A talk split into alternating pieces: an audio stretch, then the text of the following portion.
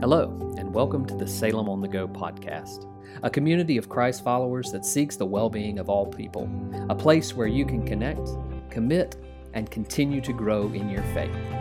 In this new teaching series called I Deserve It, a title package originally published by Life Church, we're going to look at the lives of four individuals who clearly deserve one thing, but the grace of God gives them another. So let's turn now to the final part of this series I deserve to be counted out but He counts us in. Well, welcome to uh, this, the final part of this series. I deserve it. Um, I thank you for those of you who've been a part of this. If this is your first time joining us in this series, this is a four part series where we've looked at individuals from Scripture who should have deserved one thing, but when they encountered the grace of God, they received another thing. And so we've been looking at different ones all throughout this time. And, and the story this morning is a little bit different than those in the past uh, because of the figure that we're going to be looking at. If you want to go ahead and jump into scripture with me, I'll spend the last part of our time together in 1 Peter chapter 4. 1 Peter chapter 4 is where I'll be, starting in verse um, 12. So if you want to turn there, you can go ahead and do that. If you're at home, you can open your uh, phone or, or just open another tab in the computer. You can find it in that way. But 1 Peter chapter 4. And we're going to be looking at this figure, Peter, all morning. And the reason that we've looked at each of these people as we've gone through is, and, and I do this quite often, I believe that as we see individual stories of people in Scripture, that oftentimes our lives can connect with theirs. We can live into those stories. We have similar stories, we have similar backgrounds, we face similar problems as we go through life, and it's helpful to go back and to look at some of the early followers of Christ, to look at some of the early patriarchs and, and mothers of our faith, and see the way that our lives connect to see how much we do really live into uh, uh, each other's lives. And, you know, the part that I want to look at this morning in particular is the personal weight of failure. Whenever we fail in life, we always assume that we deserve something on the other side of failure. And so I want to talk about failure for just a little while. You know, you might have let yourself down right? You set that goal in your life, either a savings goal, a weight goal, or, or you know, some other goal in your life to, to cut back from work, to spend more time with family, and you failed, right? And you feel the weight of that failure. Whatever it is, you had a personal goal. You might have had some sort of engagement with another person, some sort of agreement that you came across, and, and you let them down. And so you feel the weight of that failure. You may have set sort of spiritual goals, and you feel like you wanted to be at this place in your journey with God, and you didn't make it, and so you've been let down in that goal or, or you feel the personal failure of it on that way. So you could have let yourself down, you could have let somebody else down, you could have let God down for all that, right? But for whatever reason, you have lived through, we all have probably lived through these moments of failure. All of us experience this at one point in time or another. I mean, I remember a lot of moments of personal failure in my life. I remember when I was a college student, I was a TA, I was working for uh, my former Greek professor, and I was supposed to be grading papers. And I'll never forget the day where I was grading papers and I decided to grade papers in my lap and kick my legs up on his desk. And I just leaned back and did that. The next thing I know, I am out. And he is standing right in front of me. And I'm like, oh, he's like, did you need a little nap, Mr. Burleson? Right? So I immediately feel this failure. I have let him down right in the middle of my job, right in the middle of everything that I'm supposed to be doing. But and there, there are lots of moments like that in my life where I've let myself down, you know, personal goals. If I've let, you know, I had a goal to lose weight. I remember this in seminary. I, I, I wanted to lose some weight, but it didn't happen. And under the stress of, of seminary, I just gained more and more weight. And I'll never forget the moment where I walked into my bishop's office up there in New Jersey and we were having a conversation. And he was a straightforward Jamaican fella. And Bishop Arnold looked me square in the eye when I walked in the room. He goes, You're fat, Pastor. I was like, What? like, he just let it out, right? There was nothing to hold back. Like, he squarely looked me in the face and said that. And you can imagine the weight of personal failure that hit me in that moment. Like I felt it in my gut in that moment. But there's really no failure quite like the failure uh, that you might run across in parenting. I remember it's been a couple years ago now, but Drew had a Thanksgiving feast, and we were all invited to it, uh, our family. And my wife and I were going to go, and we had set to go, and I did not have good time management that day. I let a meeting go over. I kept, you know, kept going in this environment, kept working. And um, yeah, the time came for us to be there. and Aaron is like texting and texting and texting and texting. And eventually I get in the car and I go and I pick her up and we go, but we're like five, ten minutes late. Everybody is in there. And I'll never forget the moment walking around the corner of that hallway into that room, and little Drew is sitting there with a tiny little headband on and a single feather bent over. And he's like, I didn't think you were coming, you know? And I just, in that moment, felt the weight of failure to the point that I wanted to back out of the room altogether. I didn't even want to be there anymore. And this is what happens in failure. Whenever we feel it, whenever we can't be counted on in life, sometimes we think we should just be counted out. I should just get out of this altogether. I shouldn't be here. I'm not qualified to be here. And, and this is how it works so often in our lives where someone is counting on us or we're counting on ourselves or, or we've placed expectations on our lives. And when we can't meet up to those, when we can't be counted on and be reliable, we just figure in our lives we should be counted out. We should remove ourselves from the situation. We should back of it, back out of it altogether. If I can't be counted on, I should be counted out. But the bigger problem with this is oftentimes we reverse that equation. If there are things in our lives that are happening, like hardships or trials or things that would push us out, we assume that we can't be counted on, right? If I'm being counted out already in some area of life, the equation, if it's flipped, we would assume, well, that must mean that I can't be counted on, that I'm not reliable. And, and so we start to try and figure out what went wrong, where things went wrong. But, but what we see in Scripture over and over again is that the reverse isn't always true right? Just because you can't be counted on, so you should be counted out, and that's typically kind of true, when you flip that and you experience hardship in your lives, it doesn't automatically mean that there are failures. And we see this throughout Scripture that hardship does not equal failure. Being counted out does not mean that we couldn't be counted on or that we failed in some way. There's, there's one person in particular that, that you've already looked at his letter or opened his letter. There's one person in particular, Peter, who experienced this perhaps more than anybody else. Peter is not a secondary figure in the story. I mean, we've looked at some secondary figures as we've gone throughout this, this survey and this study. He's not one of those. He's a key leader. And, and he's a key follower of Jesus. In fact, if you think back about the way that Jesus arranged his ministry, we talked about the, the Beatitudes and the Sermon on the Mount a couple weeks ago. Jesus had 5,000 people around him that day. Right? There's a ton of people who gathered around Jesus and who followed him. But then you narrow it down, and you've got 72 who were even closer, who listened to him and followed his teachings, and then were sent out. They're, they're 72. But then closer than that, you've got this other ring, and we, we know them as the 12 disciples, right? Or the 12 apostles. They get closer. Well, Peter's a part of that group, but he's a part of a special group within the special group.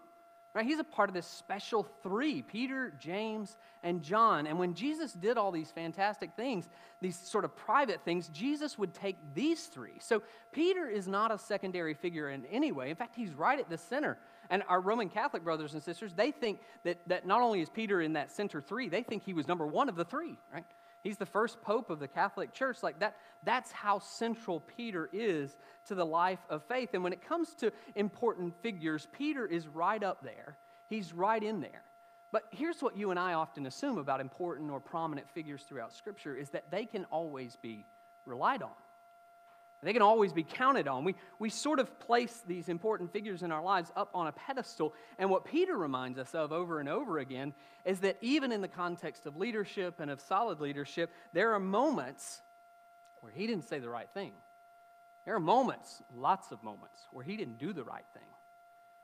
There are moments in his life that he would be ashamed of. And if you know anything about Peter, he did this over and over and over again. It was a pattern of behavior for him in his life. He was argumentative, he was a know it all who butted heads with Jesus from time to time, more times than he would like to admit. He missed out on key opportunities in his life because of his lack of faith. And ultimately, when it really became important, Peter denied Jesus in front of other people. Not just one time, but three times back to back, Peter would stand in denial.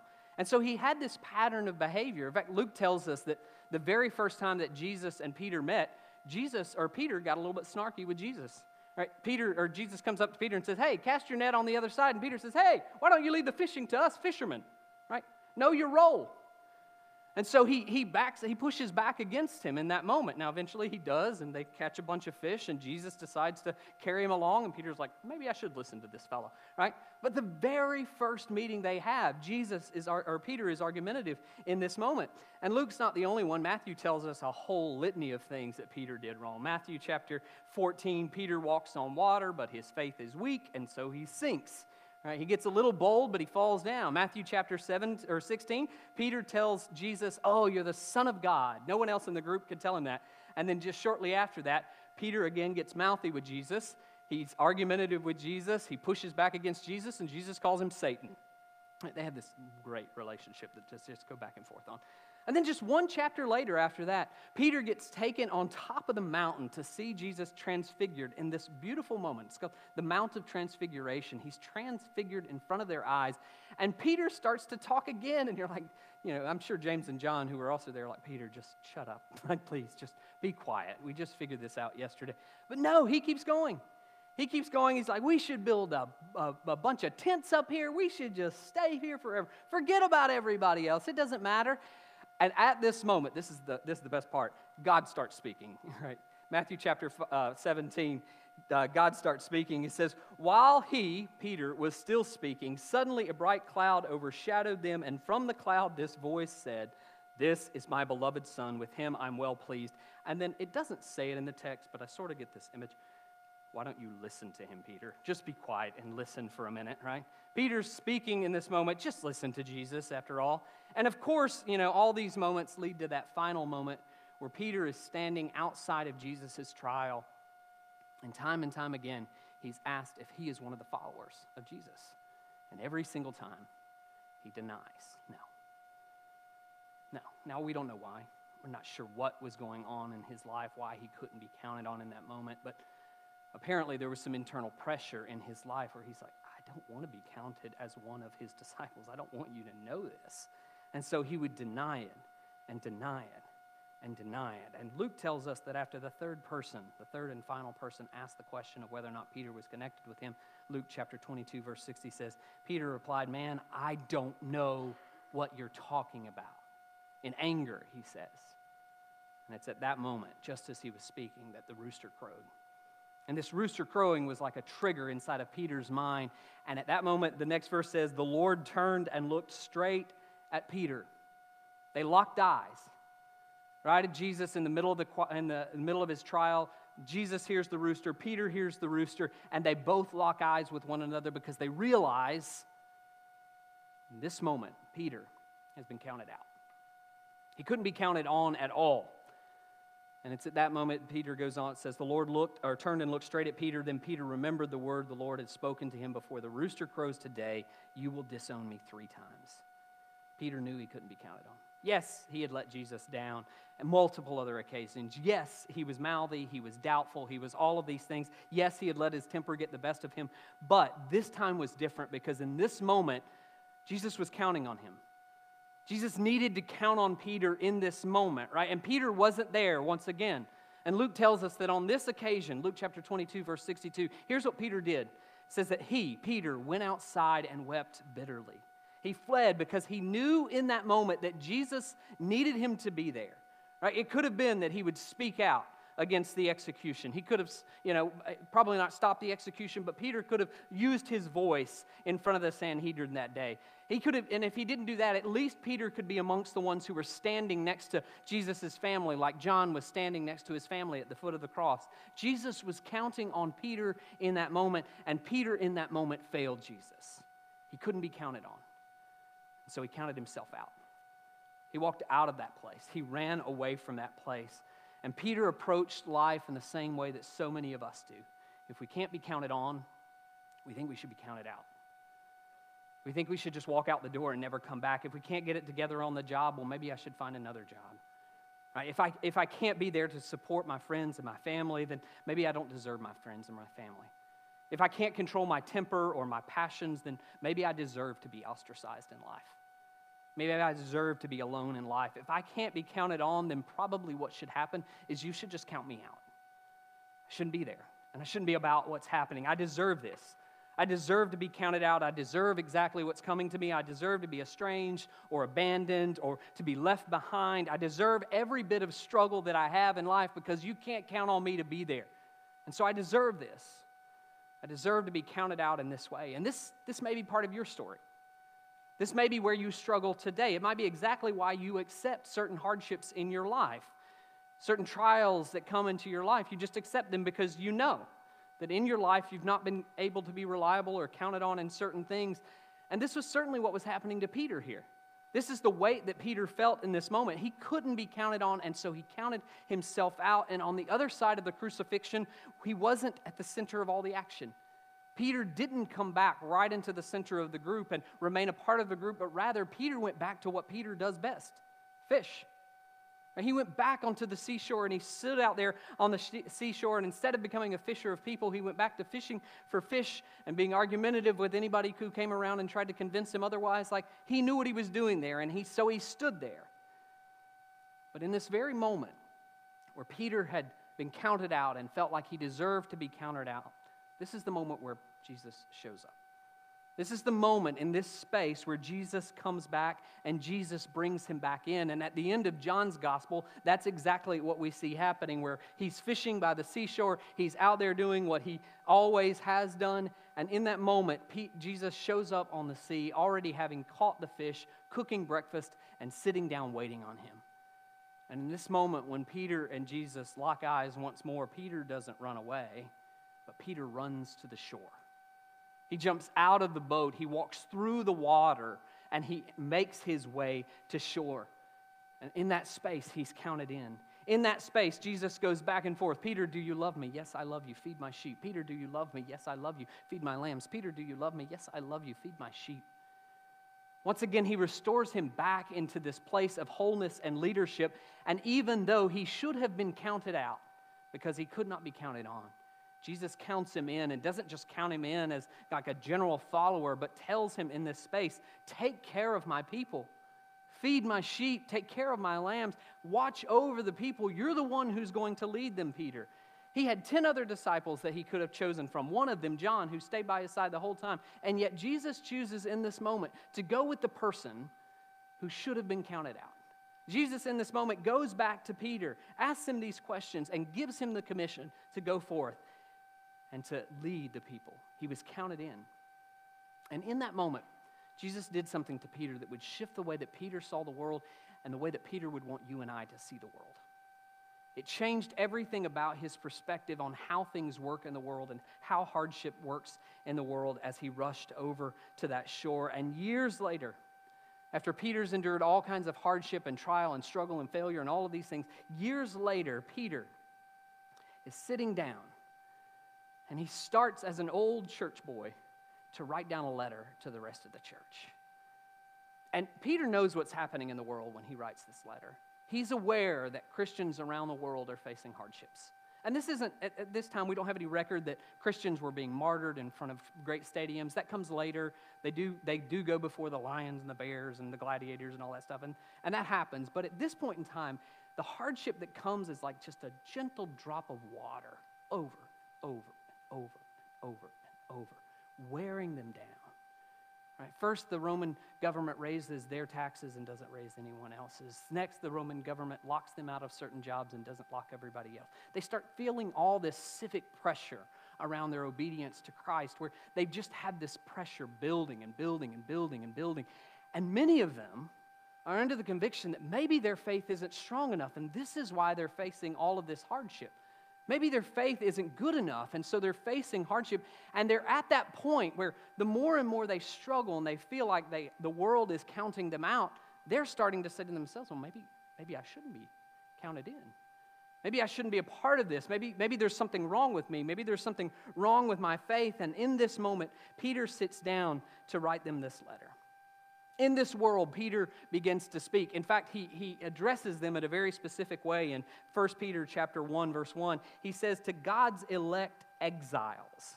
Right? He calls them exiles in this place. These are people who've been disoriented in the world that they live in. They've been counted out of their home place. They shouldn't be here. This isn't their world. It's not where they should. But Peter addresses them this way. He says, You're the exiles. You're the ones who are living in a land that's not your land. You feel like you are outsiders in this space, and I get that. But let me talk to you for just a few minutes. And then he goes on and he talks to them a little bit about what's happening. Now, he, he talks to them about trials throughout the whole thing, but he really ties this point together at the end. In 1 Peter chapter 4, verse 12, and listen to what he says here as he's finishing the letter. He says, Dear friends, don't be surprised at the fiery ordeal that has come on you to test you, as though there's something strange that were happening to you. You see, in this moment, Peter's offering a direct criticism to what you and I would believe. That anytime we face trials in life, there's something wrong with me. When bad things happen, we automatically try to find the source of what went wrong. Is it me? Is it my kids? Is, is it my spouse? Is it my, my social network? Is it the world that I'm living in? Is it the system that I'm under? what, what is it? Right? Whenever trials come, Peter addresses the reality that you and I start looking for the source, to pin it on someone, to find out what's going on. But in this, he says, don't be surprised at the fiery ordeal that has come to test you, as if it was strange, as if something happened that was wrong. No, don't look at it that way. Instead, he says in verse 13, rejoice. Can you say that with me this morning? Rejoice. I want you to rejoice. And you're like, Peter, that's the most ridiculous advice I've ever heard anybody say. Nobody's going to rejoice in the context of suffering. No, he says, you need to rejoice. And of course, he's not the only one. James, the brother of Jesus, would say the same thing. Count it all joy, my brothers, when you face, face trials of many types. Peter says here, rejoice inasmuch as much as you participate in the sufferings of Christ, so that you may be overjoyed when his glory is revealed. If someone insults you because of the name of Christ, you're blessed. You're a blessed person if you receive those insults. Peter, you've lost your mind. There's nothing about this that feels like a blessing. No, no, no, no. You're blessed. When someone insults you because of the name of Christ, you're blessed for the Spirit of glory and of God rests on you. If you suffer, now, now he gets back to the way that, that, that this happens in the world. If you suffer, it should be as a murderer or a thief or any other kind of criminal, even as a meddler, right? But I know that's not why you're suffering. I know that's not the suffering you're under. He goes on to say, don't, don't mistakenly connect your Christian behavior with the reason why you're suffering. He says, if you suffer as they are because of their Christianity, don't be ashamed. But praise God. Praise God that you bear that name because when you suffer, God has not counted you out. Trials, sufferings, hardship, persecution, it's a strange gift that is given to us because, in the context of that gift, it starts to burn off all the false hope that's around us. It starts to preserve the core of our faith, the essentials of our faith. In fact, you can think of this over the past couple or 18 months that we've experienced in life. The trials and sufferings of COVID started to clarify what's really important to us as a society. It burned some of that chaff off and it clarified for us what we really should be doing in our lives where we really should spend our time, where we really should invest our finances. It, it, clarified all those things for us. Yes, it raised division, but it started to narrow our focus. And when we couldn't do all the many things that we did, it clarified. And trials have this funny way of burning off all of the garbage that's in our lives and bringing out the core of our faith. That's why Peter would start the letter off in 1 Peter chapter 1 verse 7 he would say these meaning trials have come so that the pro- so that they proven genuineness of your faith a faith that is greater worth than gold which perishes even though he says refined by fire may result in praise glory and honor when Jesus is see trials and suffering and all of these things are like a purifying fire that come into our life to clarify the most important things that you will face. And some of you are facing trials like this right now.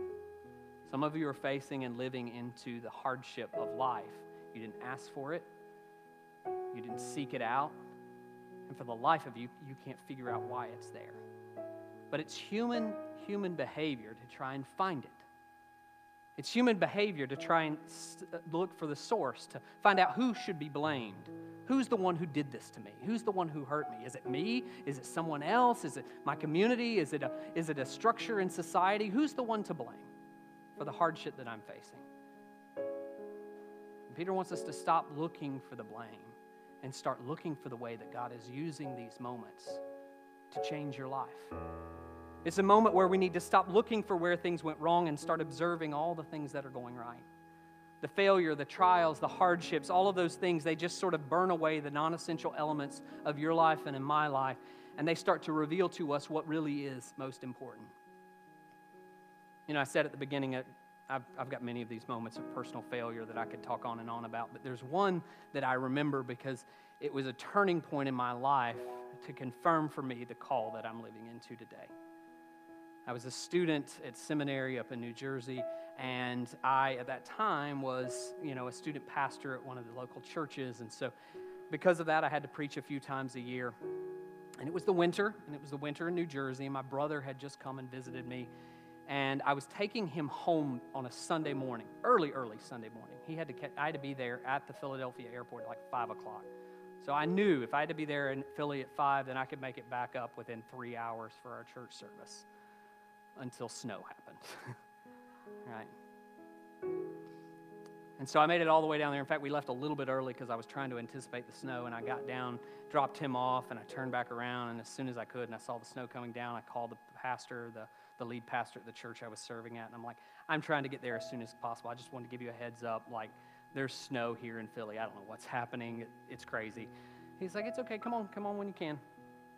And as I pursued and as I kept going, the snow kept falling and I kept going slower, right? And slower and slower. And soon there was no way I was going to make it by that 8 o'clock service. And I felt, as a student in that moment, the weight of personal failure. What's going to happen? Who's going to preach? There is no one there. And I got there, and I got there probably about halfway through the service that morning.